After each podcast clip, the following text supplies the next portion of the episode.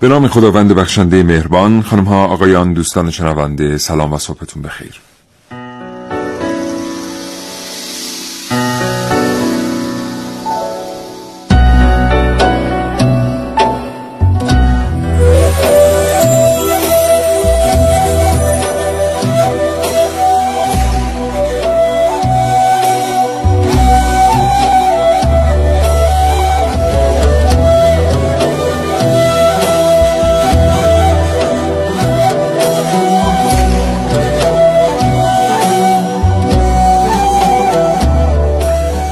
شکر می‌کنم از اینکه یک بار دیگر این نعمت در اختیار من هست که به واسطه این میکروفون با شما دوستان شنونده صحبت کنم. یک برنامه دیگر رو به شما تقدیم می‌کنیم از مجموعه برنامه های کاوشگر با موضوع شهرسازی از دیرباز تا کنون و به خصوص نقش, مسلمانان در توسعه این علم در دنیا.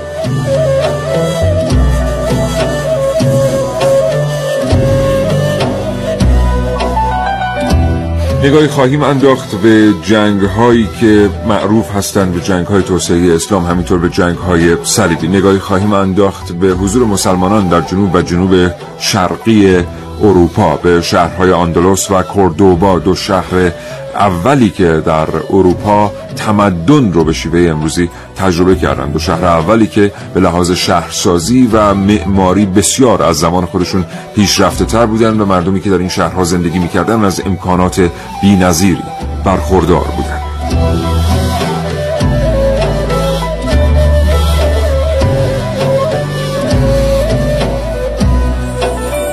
چنانچه علاقمند هستید در مورد دوران شکوفایی اسلامی و به ویژه وضعیت شهرسازی در این دوران بدانید این برنامه کاوشگر رو از دست ندید. همینطور اگر در مورد تأثیر مسلمانان بر شهرسازی دارید با کاوشگران ایران و مخاطبانشون به اشتراک بگذارید. برای این کار کافیه با دو شماره تلفن 224000 و 2250 تماس بگیرید.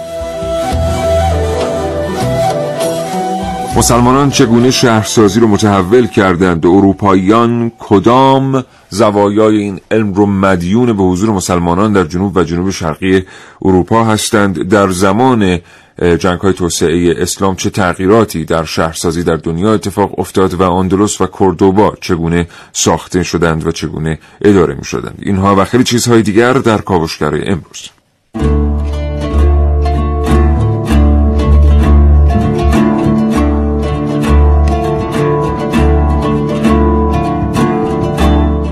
در این کاوشگر میشنوید.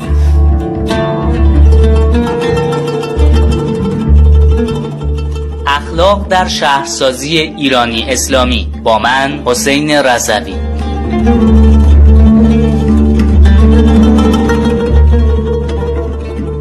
گمگشته در شهر در برنامه که امروز من ونوس میرعلایی.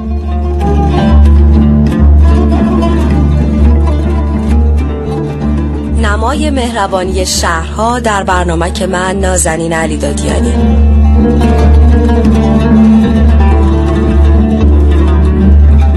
کاوشگر دو گفتگو به شما تقدیم خواهد کرد با آقای احمد رضا خزری استاد تمام دانشگاه تهران همچنین رایزن سابق فرهنگی در اسپانیا. همچنین جناب آقای دکتر زین العابدینی دانشیار دانشگاه و عضو هیئت علمی دانشگاه با ما همراه خواهند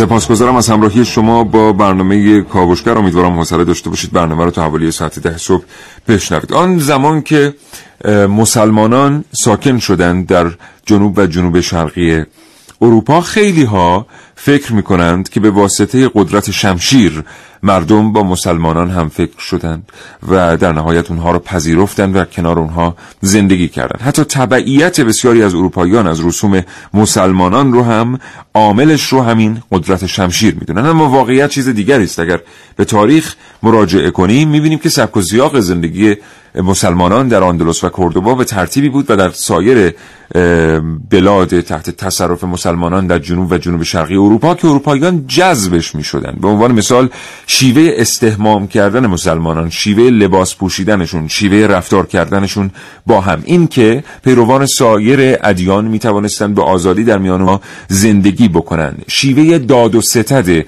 مسلمانان شیوهی که امکانات اجتماعی در اختیار شهروندان قرار می گرفت به رایگان و یکی از مهمترین نکات دیگر در اون زمان و اون هم خدمات بهداشتی و درمانی که مسلمانان در شهرهای خودشون دریافت می‌کردن باز هم به رایگان شاید تعجب کنید وقتی بشنوید که آندلوس اولین شهری است که بیمارستان به معنی امروزی داره و خدمات درمانی در اون ارائه می شده. یا اولین شهری است که سطل آشغال های متعدد در خیابانهاش نصب شده بوده یا اینکه خدمات بهداشت روانی به شهروندان خودش به رایگان ارائه می کرده. این برای اروپاییان بسیار جذاب بوده. تا جایی که پیش از اینکه بسیاری از اونها اسلام بیارند در جمع مسلمانان اول آغاز می‌کنن مثل مسلمانان لباس پوشیدن. اولین چیزی که از جامعه اسلامی به اروپا صادر میشه لباس مسلمانانی در اون دوره از زمان می‌بینیم که پوشش اروپاییان در جنوب و جنوب شرق اروپا تغییر می‌کنه و یک نگاهی بیاندازیم با یک دیدگاه امروزی به این اتفاق در اروپا و ببینیم چگونه آدم حاضر پوشش خودش رو کنار بذاره و لباس کسی دیگری رو بپوشه. معمولا ما وقتی لباس کسی رو میپوشیم که او شخص معتبری است یا از یک جامعه معتبری آمده. ما اگر بدانیم که یک قشری از مردم قشر خیلی قابل اعتنایی نیستن حاضر نیستیم لباس اونها رو به تن بکنیم. وقتی علاقه نشون میدیم به عوض کردن لباس خودمون که بخوایم مثل اونها به نظر برسیم پاکیزه به نظر برسیم. عالم به نظر برسیم و آدم های اجتماعی به نظر برسیم. و اینا تمام خصوصیاتی بوده که مسلمانان در اون دوره داشتند. اما این برنامه کاوشگر تمرکزی خواهد داشت بر شهرسازی و طراحی شهرها در دوران شکوفایی اسلامی و شنیدنی های بسیار هم برای شما فراهم شده است. خیلی از ما فکر می‌کنیم شهرسازی یعنی خیابان کشیدن یعنی پارک ساختن فضا ساختن. حالا که شهر زنده است و با فرهنگ پیوند خورده. یک شهر خوب می‌تونه فرهنگ شهروندان خودش رو ارتقا بده و یک شهر بد آنچه که از داشته های فرهنگی شهروندان اندوختند رو در مدت زمان کوتاهی زایل می‌کنه. یک شهر. با قدم زدن تو کوچه ها و محله های این شهر مشخصه هایی رو میشه دید که همه در کنار هم پایبندی معماران به اصول و اعتقاداتشون رو نشون میده.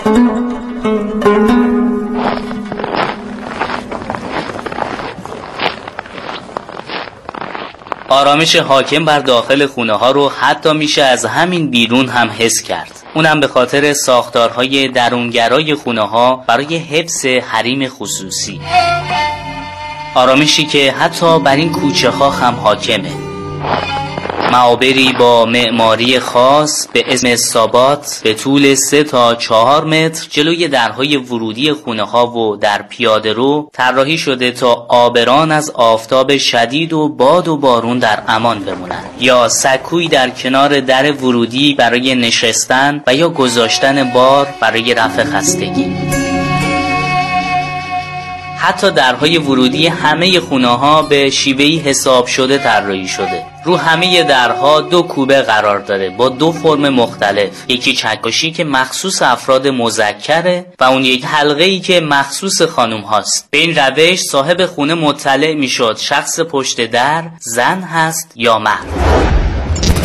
بافت های قدیمی تر شهرهای ما به تبعیت از شهرسازی اسلامی مثل مساجد، مدارس، حمام ها و حتی پل ها ویژگی هایی داره که نشون میده طراحان و معماران شهر به چه میزان برای هویت شهر اسلامی اهمیت قائل بودند.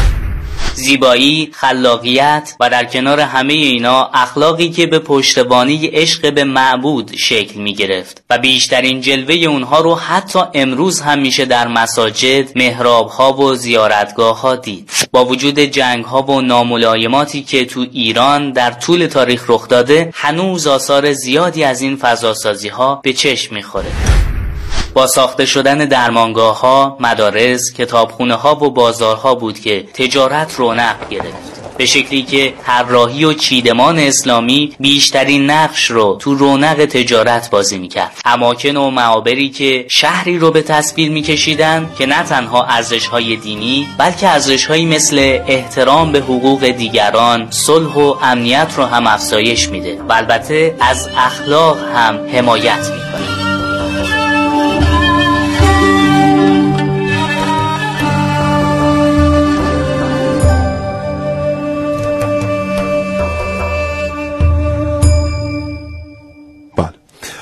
خیلی از آثاری که همونطور که قبلا اشاره کردیم در اروپا مانده است حاصل امپراتوری 400 ساله مسلمانان در جنوب و جنوب شرقی اروپا است و شهرهای فرهنگی برای اولین بار در دنیا در اون زمان ساخته شدن. 570 کیلومتر مربع مساحت اندلس بوده و همچنان میگن در سه چیز آثار مسلمانان باقی مانده است. یکی در معماری اسپانیایی است اگر دقت بفرمایید. اثری همچون الحمراء یک اثری است که به هر ترتیب زمان جزو عجایب هفتگانه بوده است و هنوز هم هست و به لحاظ زیبایی یکی از زیباترین های جهانه و بازمانده دوران شهرسازی و معماری اسلامی است. یکی در شهرسازی اروپاییانه و یکی دیگر در الهانی که به جا مانده است از آن زمان. یعنی شما امروز الهان و موسیقی اسپانیایی رو نگاه بکنید خیلی نزدیک به آنچه که از کشورهای عربی شنیده ایم از دیرباز تا کنون. و این ستا ستا عنصر انگار به ترتیبی دارن با خودشون همچنان حمل می‌کنن. روح اون دوران 400 ساله امپراتوری مسلمانان در جنوب اروپا رو. جناب دکتر زین العابدینی دانشیار و عضو هیئت علمی دانشگاه پشت خط برنامه کاوشگر هستن. آقای دکتر زین العابدینی سلام صبحتون بخیر. سلام از کردم صبح همگی شما بخیر باشد. حالا احوالتون خوبه؟ تشکر می‌کنم عزیزم. سلامت باشید آقای دکتر ما شنیده ایم که شهرسازی به مفهوم امروزی در زمان شکوفایی اسلامی بسیار توسعه پیدا کرد. از سوی دیگر می‌دونیم که روم باستان مصر باستان و ایران باستان نگاه جدی داشتند به شهرسازی و بله. یک سری مناسبات فرهنگی رو در طراحی شهرها لحاظ می کردند از شما بله. میشنویم که تغییری که ایجاد شد در نگاه حکمرانان به شهرسازی در دوران شکوفایی اسلامی چگونه در واقع تغییری بود بعضتون برسونم وقتی که اسلام ظهور پیدا کرد اهداف اصلی اسلام این بود که انسان سالم زندگی بکنه. هم از لحاظ جسمی و هم از لحاظ روحی. در نتیجه آنچه از انسان برمی اومد در ارتباط با خالق بیشتر مطرح می شد اصل اسلام این بود که در زندگی مادی خودش و در کنش هایی که در زندگی داره رفتارهایی که داره سلامت روحی و جسمی رو در نظر بگیره. هم به لحاظ خانه سازی هم به لحاظ زندگی مادی و هم از لحاظ رفتاری هم از لحاظ شهرسازی بتواند زندگی سالمی رو به جهان ارائه بکنه. این اسلام علت این که شکوفایی پیدا کرد به خاطر این بود که سلامت جسمی و روحی انسان را طالب بوده. معماری در جهان اسلام هم یکی از بزرگترین جلوه های ظهوری که حقیقت هنریه که در کالبد مادی به وجود اومده.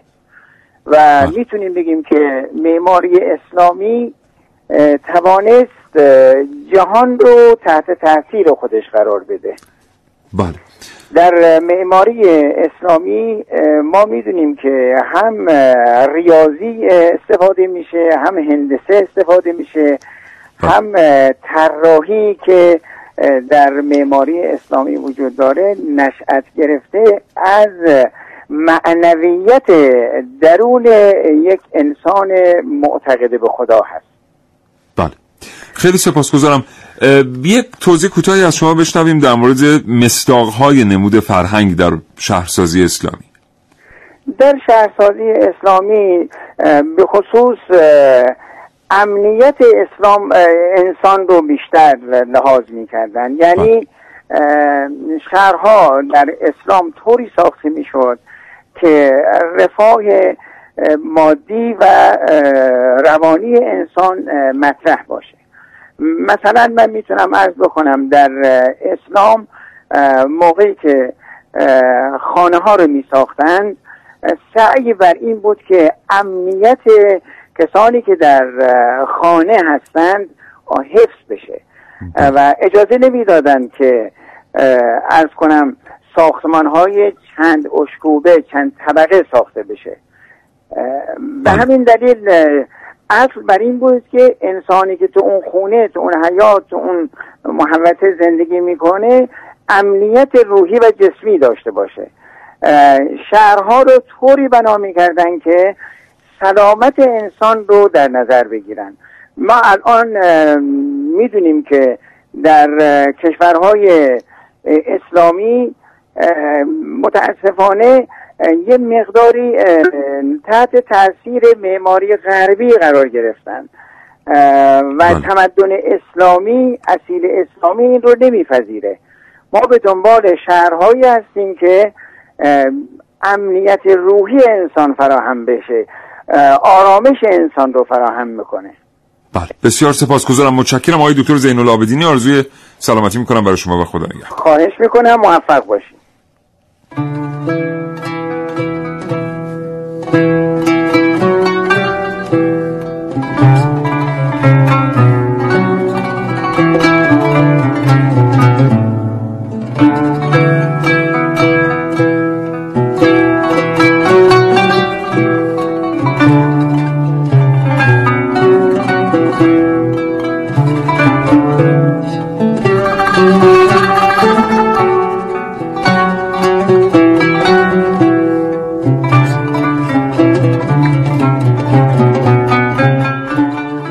سال 711 میلادی بود. حوالی 92 هجری قمری اگر اشتباه نکنم که عدهای از مسلمانان به رهبری طارق ابن زیاد رفتند و قسمت های قابل توجهی از اسپانیا رو فتح کردند. تقریبا تمام قسمت های اسپانیا رو. به غیر از اون منطقی که فتحش خیلی سودی آید مسلمانان نمی کرد این طارق ابن زیاد همان است که اسمش در اسم تنگه جبل طارق جاودان شده.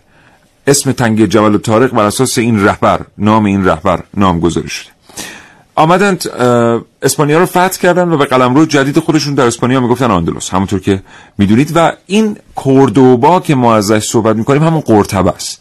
یعنی اینها شهری رو اونجا انتخابش کردند که به عنوان پایتخت قرارش بدن. و پایتخت سیاسی مسلمانان در واقع در اون زمان قرطبه یا کوردوبا بود. در سال 756 756 میلادی 139 قمری. گروهی دیگر از مسلمانان آمدند از خاندان بنی امیه و یک حکومت جدید در اندلس تأسیس کردند که حکومت مستقل امویان بود. شخصی به نام عبدالرحمن با کمک هوادارانش این کارو کرد. دوران اوج عبدالرحمن سال 961 تا 912 912 تا 961 میلادی بوده.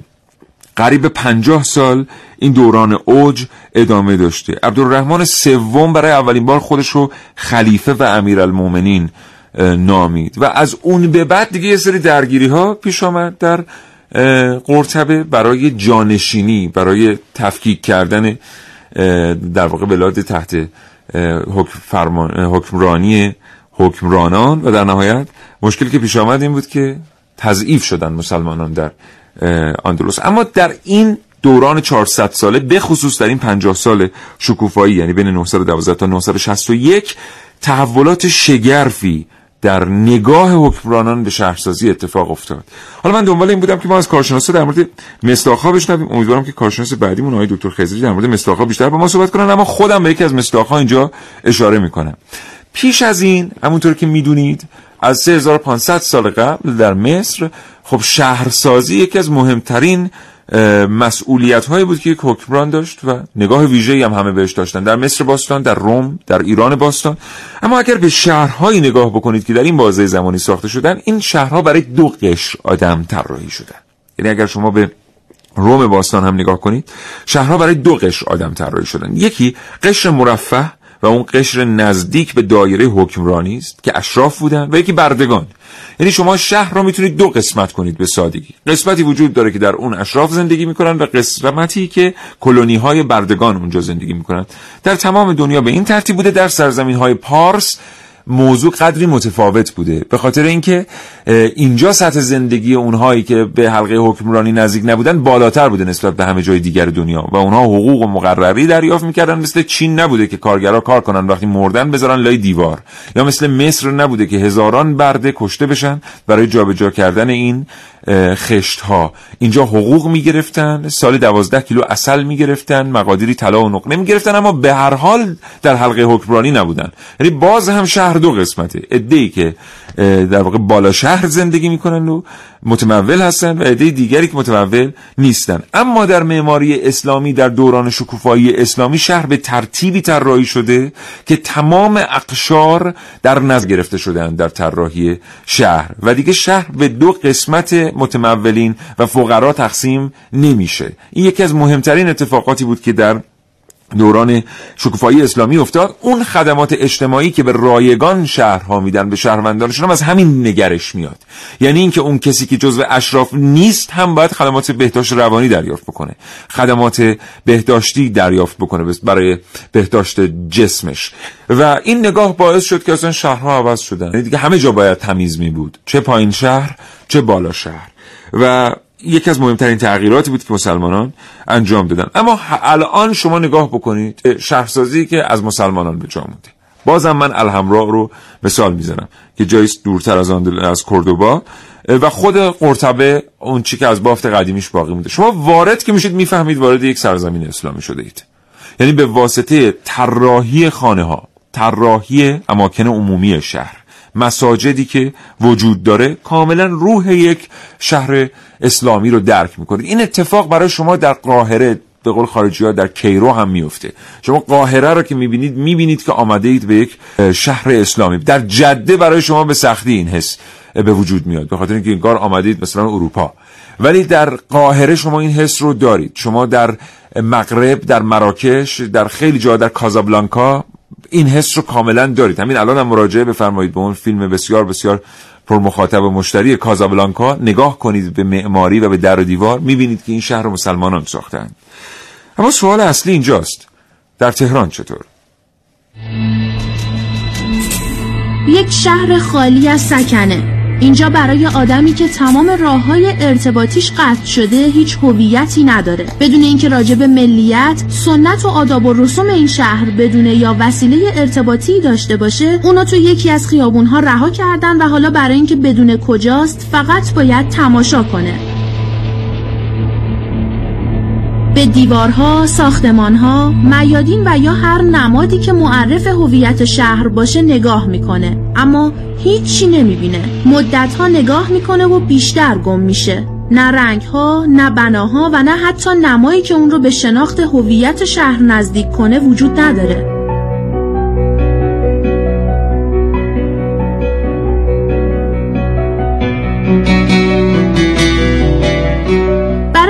پیدا شدن گم شده داستانم کمک کنم به چند تا مداد رنگی نیاز دارم. از آبی استفاده می کنم که مظهر آسمان و گستردگی باطنه. از زرد طلایی که نمادی از خورشید و نورانیته. با قرمز و قهوه‌ای نمادی از جهان خاکی رو به تصویر می‌کشم و بالاخره با سفید و سیاه تقابل خلوص و روشنی و جهان زیرین رو مشخص می کنم شهری که کم کم داره جون می‌گیره با کاشیکاری ها و گچبری ها و آینکاری هم تکمیل میشه. حالا شاید تصویری از یک کلان شهر داشته باشیم که بتونه خودش رو به عنوان پایتخت یک کشور اسلامی معرفی کنه.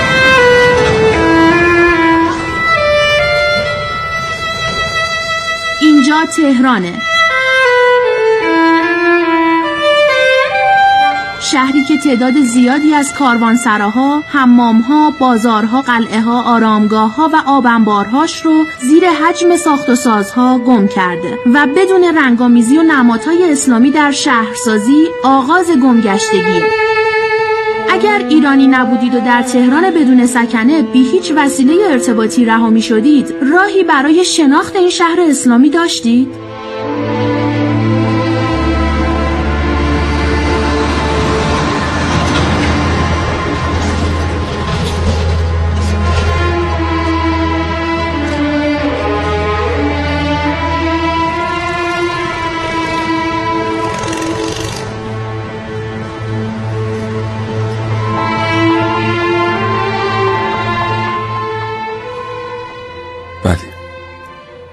تا مثلث رو میشه به گونه ای ترکیب کرد که یک ستاره به دست بیاد. و این ستاره رو شما وقتی به عنوان نما استفاده بکنید در, جاهای زیادی در شهر و کسی رو بیارید چشم بسته در اون شهر در جایی رهاش بکنید و ازش بخواید که حدس بزنه کجا آمده ممکنه که به شما بگی این شهر احتمالا تلاویوه به خاطر اینکه داره دوتا مثلث می‌بینه که با هم ترکیب شدن. یک نماد ساده یک تداعی ساده آشنایی زدایی و یک تشخیص در نهایت.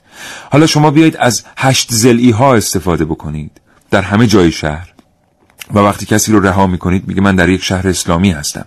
تهران که قابلیت پایتخت بودن رو داره در جهان اسلام و هست. از این نمادها و از این نماها خالیه. یه مقدار برگردیم به عقب به کاشی هامون نگاه کنیم به طراحی کاشی ها به نقوش اسلامی در طراحی کاشی های فیروزه این کاشی های فیروزه کجا هستن؟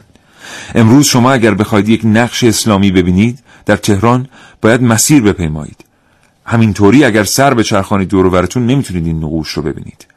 این طراحی زیبا کجاست؟ آنچه در خانواده در خانواده های ما بود به عنوان یک نماد استفاده می‌شد آنچه در خانه های پدر بزرگها و مادر بزرگهامون می‌دیدیم. این طراحی حوزها این طراحی آبنماها که اصلا مال مسلمان هاست اولین آبنماها رو مسلمانان ساختند. یعنی حالا خواهم گفت که چرا اصلا این تزئینات شهری توسط مسلمانان آمدن در شهر به کار گرفته شدن؟ اینها واقعا در تهران کجا هستند؟ این نماهای رومی و نماهای هندی و این آپارتمان ها که به این ترتیب طراحی میشن واقعا آیا مناسب فرهنگ ما هستند یا نه و کی در نهایت باید حفظ بکنه این داشته های این زیبایی های شهرسازی که ما قبلا به وفور داشتیم. چند وقت پیش یه سفری به بندر عباس داشتیم. یک ساختمانی رو برای اگر اشتباه نکنم نظام مهندسی ساخته بودن بر اساس معماری که مال بندر عباسه و یک ساختمان چند طبقه بود. به قدر این ساختمان زیبا بود آدم وقتی بهش نگاه می‌کرد لذت می‌برد. نوع تراس ها و نوع فضاهای باز همون شکلی بود که شما در خانه های سنتی در بندر عباس و گاهی اوقات در بوشهر می‌بینید. خب وقتی میشه بناهای بزرگ رو به این ترتیب طراحی کرد این چه رویه‌ایه که ما پیش گرفته ایم هرچی بنا اروپایی آمریکایی تر باشه این شیکتر به حساب میاد. و مردم همین رو دوست دارند. یعنی ما هستیم که در طراحی داریم اشتباه می‌کنیم. مردم استقبال می‌کنن به خاطر اینکه روحشون قرابت داره با اون جنس هنری قرابت داره. این اتفاق متاسفانه در شهرهای ما نیفتاده. حالا چی شد که بریم سراغ این مبحث که اصلا چه اتفاقی افتاد که مسلمان ها توانستند رونق بدن به مسئله شهرسازی به علم شهرسازی؟ قبل از اینکه شما بتونید شهری رو بسازید و به شهرسازی رونق بدید باید شهرنشین داشته باشید.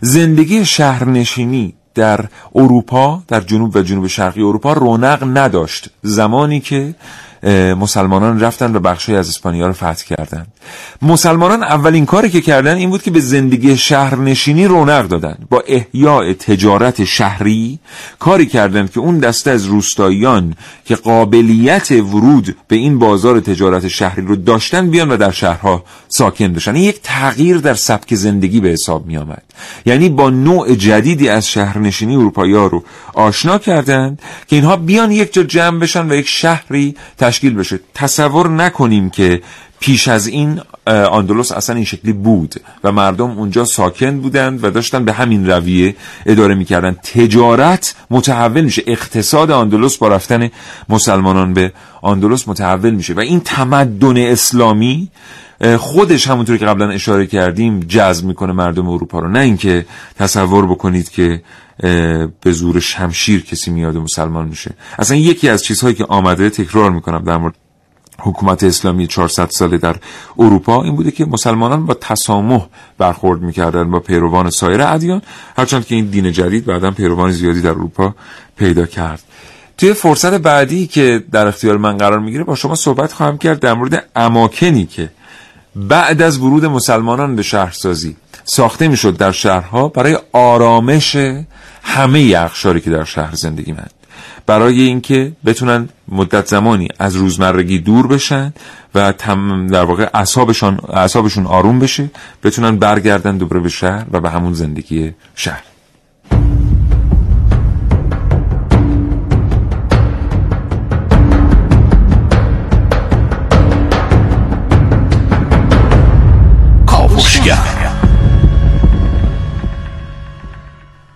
در معماری پیش از معماری درست و قرطبه لازم نبود شما اماکن عمومی داشته باشید که مردم درش جمع بشن و اونجا آمش پیدا بکنن. بخاطر اینکه همونطور که گفتم شهر به دو قسمت تقسیم می‌شد. اشراف که این اماکن رو برای آرام شدن داشتن در مناظر خودشون و کاخها و پلاس های خودشون داشتن و فقرا هم که مهم نبودن که بخوان اصلا جایی برن و از چیزی استفاده بکنن. دو تا مسئله در فرهنگ اسلامی باعث شد که اماکنی عمومی در شهرها دیده بشه برای اینکه مردم برن و آرامش پیدا کنن. همه برن و آرامش پیدا کنن. اولین موضوع فرهنگی اعتقاد مسلمانان به عبادت دست جمعی بود. همونطور که می‌دونید در دین اسلام یکی از مهمترین چیزهایی که همه بهش توصیه شدند عبادت دست جمعی است. نماز جماعت یکی از بالاترین اعماله در دین اسلام به لحاظ ثواب. پس یکی این بود و دومی این که مسلمانان معتقد بودند که هر کسی که شهرنشینه یا در روستا زندگی می‌کنه مدت زمانی در روز رو باید به روح خودش اختصاص بده و دور بشه و کندش از این دنیای مادی و بیاد و آرامش پیدا کنه تا بتونه برگرده و با مردم اطراف خودش بهتر برخورد بکنه. این اتفاق در اماکن عمومی میافتاد که ما امروز اونها رو به اسم مساجد می‌شناسیم. نه اینکه در دیرباز بهشون مسجد از دیرباز بهشون مسجد نمی‌گفتن از اول اسمشون مسجد بوده. اما پشت طراحی مساجد نکات فرهنگی بسیار بسیار زیادی وجود داره. در مسجد چه اتفاقی میفته در مسجد شما در یک وضوخانه فقیر و غنی با هم وضوع می‌گیرند و این آدم ها به هم نزدیک میشن. همدیگر رو می‌بینن. حتی اگر شده برای لحظاتی. از شیوه لباس پوشیدن هم منش هم کردار هم و رفتار هم مطلع میشن. و این در رفتار اونها نسبت به هم دیگه تأثیر می‌ذاره. ما از دیرباز در فرهنگ داشته ایم که فقرا از اغنیا متنفر بودند اغنیا از فقرا. یکی از جاهایی که این فواصل این چنینی رو از بین می برد همین اماکن عمومی بودند که برای عبادت طراحی می شده برای کنار هم بودن آدم ها اونجا اغنیا می دیدند که فقرا هم مثل اونها عبادت می کنند و مثل اونها رفتار می کنند و معدب هستند و فرهنگشون تفاوت چندانی فرهنگ اغنیا نداره. خیلی جاها فقرا فرهنگ غنیتری دارن به خاطر اینکه کمتر درگیر مادیات هستن و رفتارشون با فقرا تغییر می‌کرد به طور کلی. فقرا می‌دیدن که اغنیا به همان مسجد میان و در زمان عبادت خودشون رو هم سطح فقرا قرار میدن و در یک طبقه اجتماعی می‌بینند خودشون رو. و قبول باشه به هم میگن و در مراسم مذهبی با هم شرکت می‌کنن هزینه می‌کنن کمک می‌کنن و می‌دیدند که اغنیا هم از همون فرهنگی دارن تبعیت می‌کنن که اونها تبعیت می‌کنن و فاصله به این ترتیب از میان می‌رفت و مدت زمانی در روز همه موظف بودند که از اون دنیای مادی بکنند و وارد اون فضای آرام بشن. آرامش با معماری مساجد پیوند خورده. الهی که همه اهل مسجد رفتن هستند و اهل فریزه نماز. اما حتی اگر نیستید مدت زمانی رو در مسجد بگذرونید. به این دلیل که معماری مساجد آرامش بخشه. مسجد به ترتیبی طراحی شده که شما وقتی در فضاش قرار می‌گیرید اون سقف نگاری ها و دیوار نگاری ها و شکست ها به شما آرامش میده. تأثیر روحی و روی سلسله اعصاب شما می‌گذاره. مدت زمانی رو در مسجد بگذرونید. به خاطر اینکه ما جای دیگری این معماری رو نداریم. معماری مسجد ویژه مسجده. اگر به مسئله بسیار مهمی می‌خواید فکر کنید در مورد مسئله بسیار مهمی می‌خواید تصمیم بگیرید به مساجد برید و در مسجد تصمیم بگیرید. مطالعه کنید در مورد اینکه معماری چگونه بر روی روح و روان ما تأثیر می‌گذاره. امتحان کنید. زمانی که وارد میشیم ما به یک معماری با شکست های اروپایی به یک معماری ویژه آمریکای اروپایی ببینید چقدر وضعیت عصبی ما متفاوته. تا وقتی که وارد میشیم به امارات مختلفی که فرهنگ اسلامی پشت معماریشون بوده. به خاطر اینکه این محیط آرامش بخش هستن. به خاطر اینکه محیط مسجد آرامش بخشه به مسجد وارد بشیم. و کارهای مهممون رو در مسجد انجام بدیم نه فقط برای نماز خواندن نه فقط برای عبادت کردن. معماری مسجد به ما کمک می‌کنه. 936 دقیقه و 32 ثانیه است. همچنان شنونده کاوشگر هستید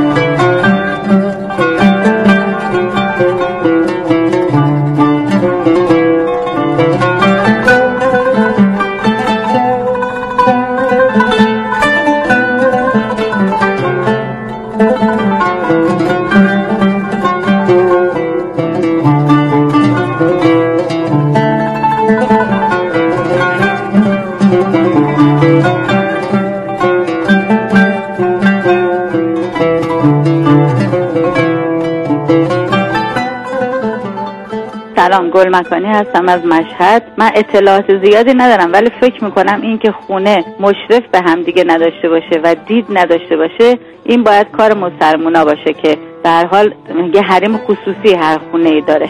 متشکرم خدا ببینید در زمانی که مسلمانان وارد شدن به آندلس اصلا خانه چند طبقه؟ وجود نداشت در آندلس فقط بهار خوابهایی بر روی پشت بام می ساختن مسلمانان می‌تونستن خانه های چند طبقه بسازن. سعی می‌کردند شهر رو با خانه های یک طبقه طراحی بکنن اما زمانی که خانه های چند طبقه می ساختن این موضوع درش در نظر گرفته می‌شد. یعنی آنچه که در آپارتمان سازی امروز در دنیا وجود داره قسمتیش برگرفته از همین اندیشه مسلمانان در شهرسازی است.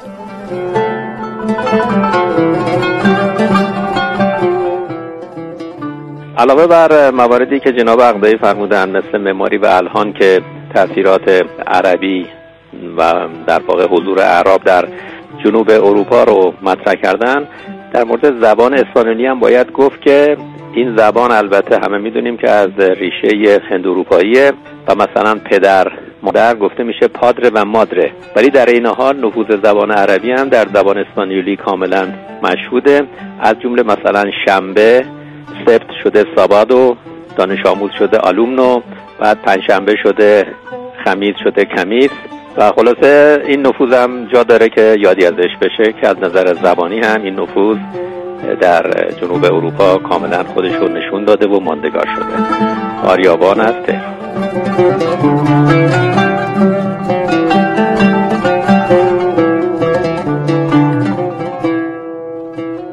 معماری و شهرسازی برگرفته از فاکتورهای مختلف فرهنگ عرف گذشته جدید نیازهای یه فرهنگ اینا همه یه ترکیب میشه به اضافه که منطقه مهم میشه. چون من خودم هم شغلم در همین ارتباط است برای من این سوال پیش آمده. مشخصه ها چیه که این ساختمان یه برگرفته از معماری اسلامی است فرقش با یه معماری همجوارش در آن زمان چی بوده؟ روند تکاملی چی بوده که به اینجا بالاخره یه پایه ای داشته؟ بر اساس جغرافی های منطقه فرهنگ مردم نوع زندگی همه اینا بوده. بعد حالا اینو چطور میشه ترکیب کرد. چون الان که نمیشه آمد که فضل بر اساس معماری 2000 سال پیش ساخت. پس باید یه چیزی رو ترکیب کرد بهینش کرد. به نظر من اگه در این رابطه صحبت و کارشناسای سودگاه خیلی بهتر است این حالتی درس تاریخ برنامه خیلی خوبی کاوش کرد. خیلی ممنون. تشکر می‌کنم.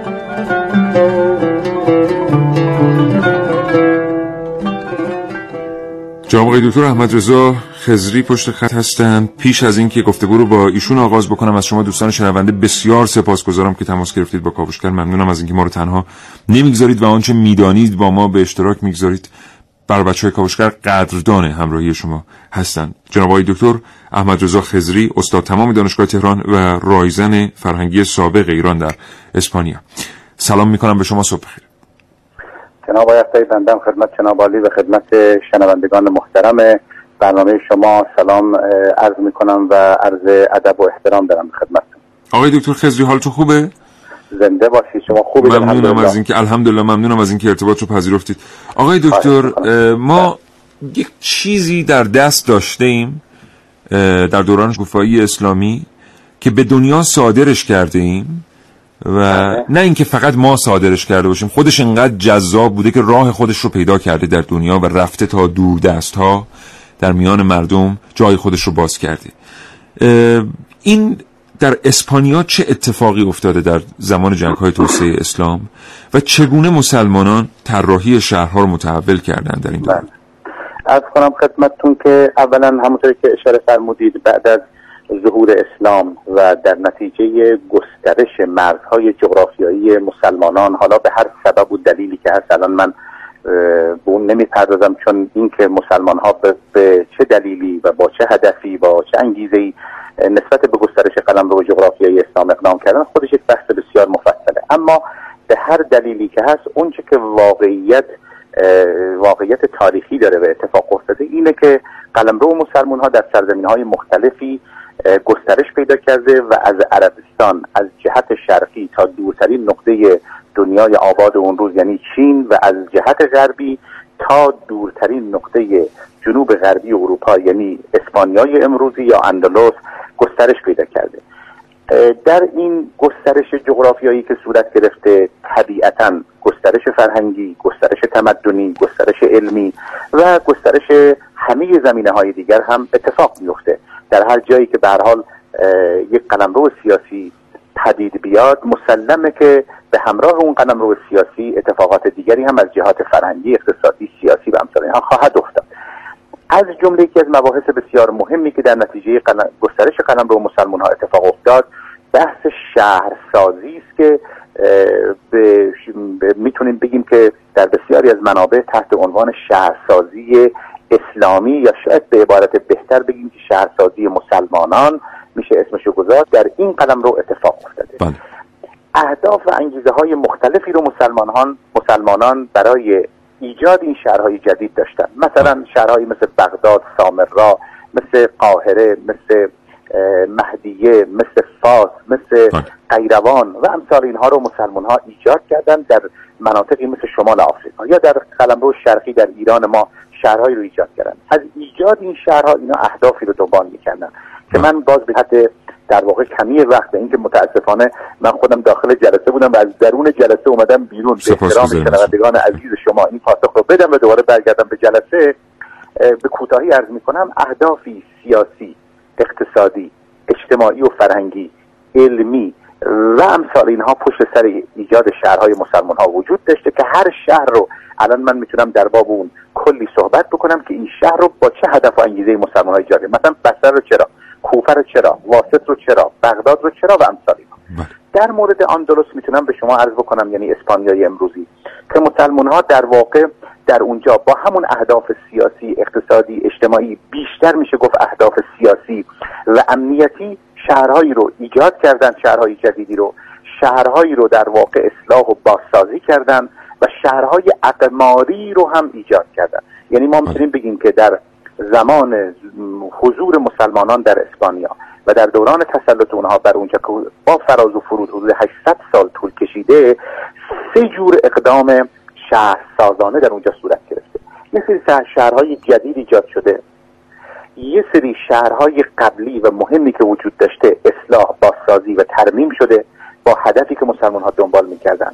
و یه سری شهرک های اقماری هم ایجاد شده. بله. شهرهای جدید مثلا می‌تونیم از شهری مثل در واقع آلمریا اسم ببریم که در زمان مسلمان ها اسمش بوده المریه. این الف و لام که بر سر این بله. وجود داره همون الف و لام عربی. که الان در واقع در اسپانیا به اون میگن آلمریا. ولی این آلمریا همون المریه است. یا مثلا شهر دیگری که ایجاد کردن شهری به نام الان بهش میگن بایادولید. خیلی از جوانان ما به دلیل نمی‌دونم تیم های فوتبال اینها این شهر رو می‌شناسن بایادولید. ولی این شهر در اصل بلد الولیده بلد الولید یعنی سرزمین ولید. همون ولید ابن عبدالملکی که آغازگر در واقع فتح آندلس بوده. یا مثلا شهر دیگری هست به نام گوادالاخارا. الان در حال حاضر گوادالاخارا. این شهر در واقع میشه گفت که اسپانیا ایزی ایزه شده این کلمه عربی است. واد الحجاره. واد الحجاره تبدیل شده به گوادالاخارا. الان در زبان اسپانیولی به میگن گوادالاخارا در حالی که واد الحجاره است. اینا یه از شهرهای که حالا من دیگه تعدادشون زیاد اجازه بدید بله. ازشون بگذرم به دلیل کم بوده وقت. اما یه سری دیگه از شهرها رو مسلمون ها با اهداف نظامی سیاسی و کارکردی مورد توجه خودشون ترمیم کردن بازسازی کردن اصلاح کردن. مثلا شهر تولی تولرا که همون شهر تولدو پایتخت قبلی اسپانیا بود. الان هم بهش میگن تولدو در 75 کیلومتری جنوب غرب مادرید قرار داره. این شهر رو مسلمان ها اصلاح کردن بازسازی کردن قلعه براش درست کردن مسجد براش درست کردن و برخی پایگاه های نظامی براش درست کردن. یا مثلا شهر سویا رو به همین ترتیب. که در واقع شهر اشبیلیه است مسلمان ها بهشون گفتن اشبیلیه در حالی که سویا بود و الان هم به نام شهر شهر سویا شناخته میشه. در اینجا باز قلعه ایجاد کردن مسجد ایجاد کردن قصر ایجاد کردن و کارهای دیگه کردن. یا در شهر گرانادا همین کار کردن که همون کاخ بسیار بسیار مشهور در واقع الحمراء در اونجا قرار داره. یا شهر قرطبه رو به همین ترتیب که کردوبای مسلمان ها باشه. پس بنابراین اینم یه سری از اقداماتی اونا کردن و با این عنوان میشه در واقع اون رو پیگیری کرد. اما یه سری شهرک های اقماری ایجاد کردن. این شهرک های اقماری بیشتر با اهداف در واقع تفریحی با اهداف از کنم خدمتون فرهنگی و امثال اینها ایجاد شده. مثلا مثل شهر مدینت و زهرا مدینت و زهرا که الان خود در واقع خودشون البته خرابه هاش موجوده. بهش میگن مدینت و زهرا این در حدود 35 کیلومتری شمال شرق قرطبه یا کردوبا وجود داره. بله. یا مثلا شهر دیگری هست به نام مدینت و ظاهره که اینم باز به همین ترتیب در حومه شهر قرطبه که پایتخت بوده وجود داره. بله. پس بنابراین این سه جور اقدام شهرسازی رو میشه در اونجا از طرف مسلمان ها پیگیری کرد. بسیار سپاسگزارم. متشکرم. جناب آقای دکتر بسیاری. خزری آرزوی. سلامتی می‌کنم. برای شما خدا نگهدار. خوشحال شدم. خدا نگهدار. یا علی خدا نگهدار. خدا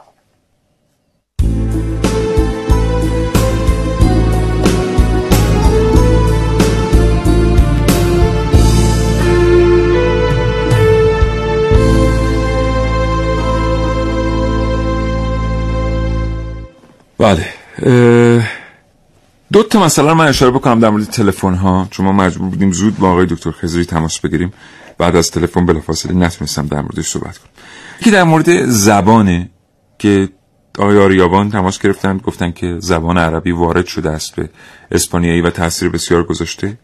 مغول ها آمدند ایران رو فتح کردن. حمله مغول خیلی حمله سهمگینی بود. هرچند که این حجمی که الان در این بازه تاریخی بر علیه جمهوری اسلامی ایران در منطقه وجود داره کسانی که دارن تلاش می‌کنن مرز رو بشکنن و وارد بشن خیلی سنگین تر از حمله مغول علمی ثابت میشه که این اقدام اقدام جدی تری است. حالا جدی تر جلوش گرفته شده که ما در کشور چیزی شاهد نیستیم اما مغول ها آمدند کشور رو فتح کردن. چرا ما امروز مغولی صحبت نمی کنیم چرا زبان ما از زبان مهاجمان اه، تأثیر نپذیرفته. به حال مدت بسیار زیادی مغولان در ایران بودند.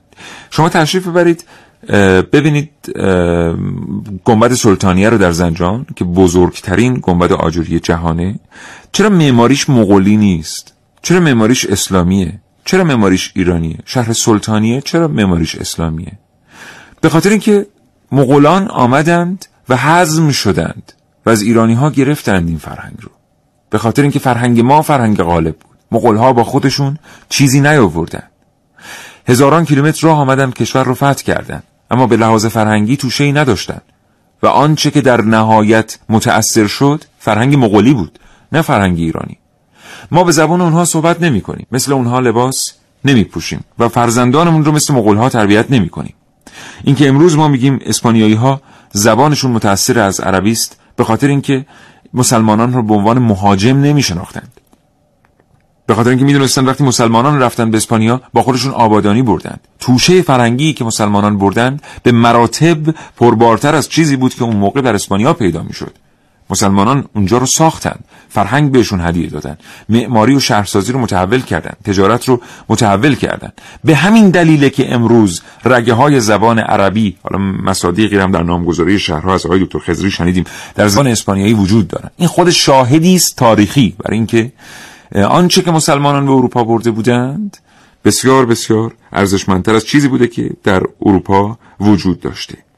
نکته دیگری که در تلفن ها بود و باید بهش اشاره بکنیم مسئله به روزرسانی داده هامونه و اینکه آیا ما واقعا مثل 2000 سال قبل می‌تونیم ابنیه رو بسازیم یا نه. واقعا این برای مهندسین معمار یک مسئله حل شده است. یعنی کافی است مهندس معمار دغدغه احیاء معماری اسلامی رو داشته باشه تا با اون تکنیک هایی که آموخته به راحتی المان ها عناصر معماری اسلامی رو رنگ و بوش رو بیاره و تزریق بکنه به معماری نوین. خیلی ساده می‌تونه این تلفیق رو ایجاد بکنه. اینم یادمون نره بگیم که مسلمان ها هم معماری اسلامی رو با معماری که بود تلفیق کردند که موفق شدند. یعنی در اروپا آنچه که شما می‌بینید این معماری اسلامی صرف نیست بلکه عناصر معماری مسیحی هم درش دیده میشه در خود الهمرا هم وجود داره. و این باعث موفقیتشون بود.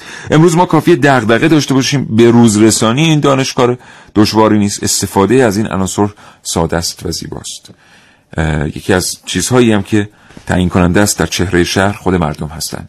اینکه چطور لباس میپوشن چطور رفتار می‌کنن و گاهی اوقات ما اینو از یاد می‌بریم.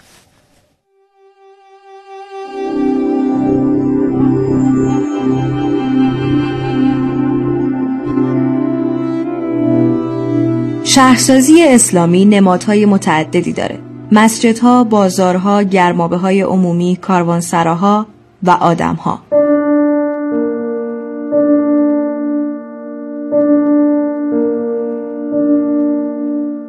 درسته آدم ها هم جزوی از اجزای شهرسازی اسلامی هستند. آدم هایی که میبخشند. برای رضای خاطر خدا. به خاطر خدا گفتیم که حالا که خب کشتنی ما بکشیم بگیم بچه من که زنده نمیشه به خاطر همین برای رضای خدا رضایت آدم هایی که به داد هم می‌رسن اوممه که برای رضای خدا. یک کار خیر خیرخانه انجام بیام. دو تا دست یتیم بگیریم که خداوند هم از ما راضی باشه. آدم هایی که برای خندیدن هم تلاش می‌کنن و آدم هایی که همدیگر رو فراموش نمی‌کنن. ولی من نمی‌تونستم اجازه بدم قلب بچم که هنوز داره میتپه رو زیر خاک دفنش کنم به خاطر همین برش داشتم. آوردمش واسه تو.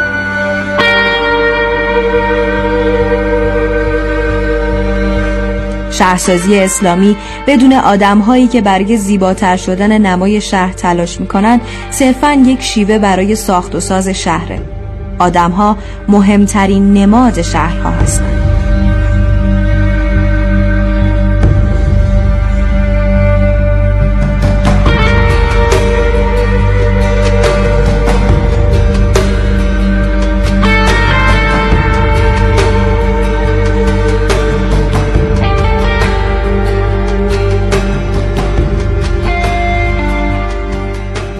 بله.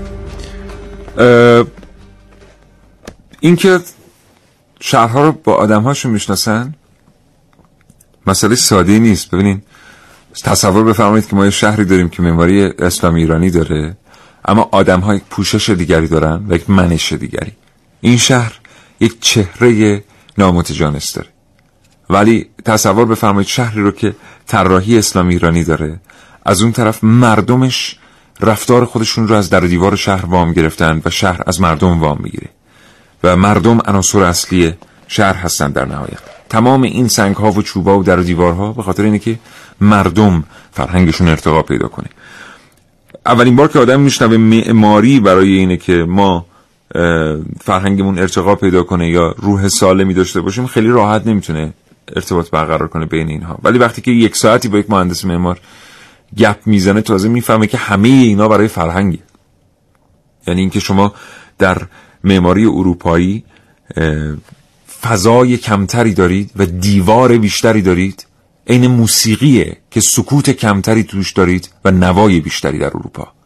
در موسیقی مشرق زمین شما سکوت بیشتری دارید. شما در موسیقی مشرق زمین تعمل دارید. عمق دارید. در معماریش هم به همین ترتیب. در لباسش هم به همین ترتیب در رفتار مردم هم به همین ترتیب. و اینها با هم متفاوتن و شما نمی‌تونید واسه مردم شرقی بیایید از اون فضا استفاده بکنید. روح چیزی نیست که در فاصله ده روز و بیست روز و یک سال و دو سال بیاد خودش رو منطبق بکنه با اون چه که شما در اختیارش قرار دادید روح چیز دیگری است. یک هندی همواره هندی است. یک ایرانی همیشه ایرانی است. شما چارگاه پخش بکنید واسه یک ایرانی که 20 سال خارج از ایران زندگی کرده منقلب میشه. براش نوا پخش بکنید منقلب میشه. این چیزی است که در روح ما باقی مانده. در مورد قرطبه و قرطبه من توضیح بدم. دوستان ممکنه بهش فکر کرده باشن. منابع این مثل لغتنامه ده خدا الان اینجا جلوی من بازه. به زم تا آوردن قرطبه آوردن.